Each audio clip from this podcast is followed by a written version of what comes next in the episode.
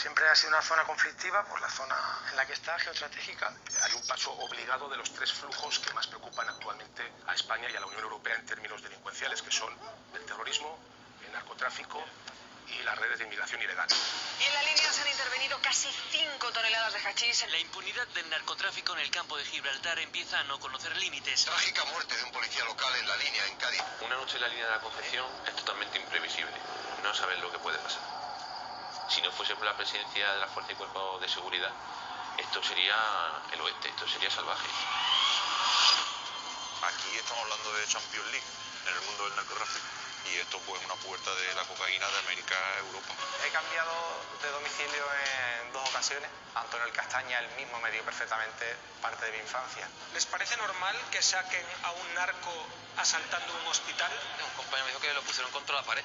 Los clanes organizados del narcotráfico son industrias del mal y tienen que estar permanentemente produciendo, produciendo maldad, claro, que es lo que saben producir. Miedo, quien diga que no, miente.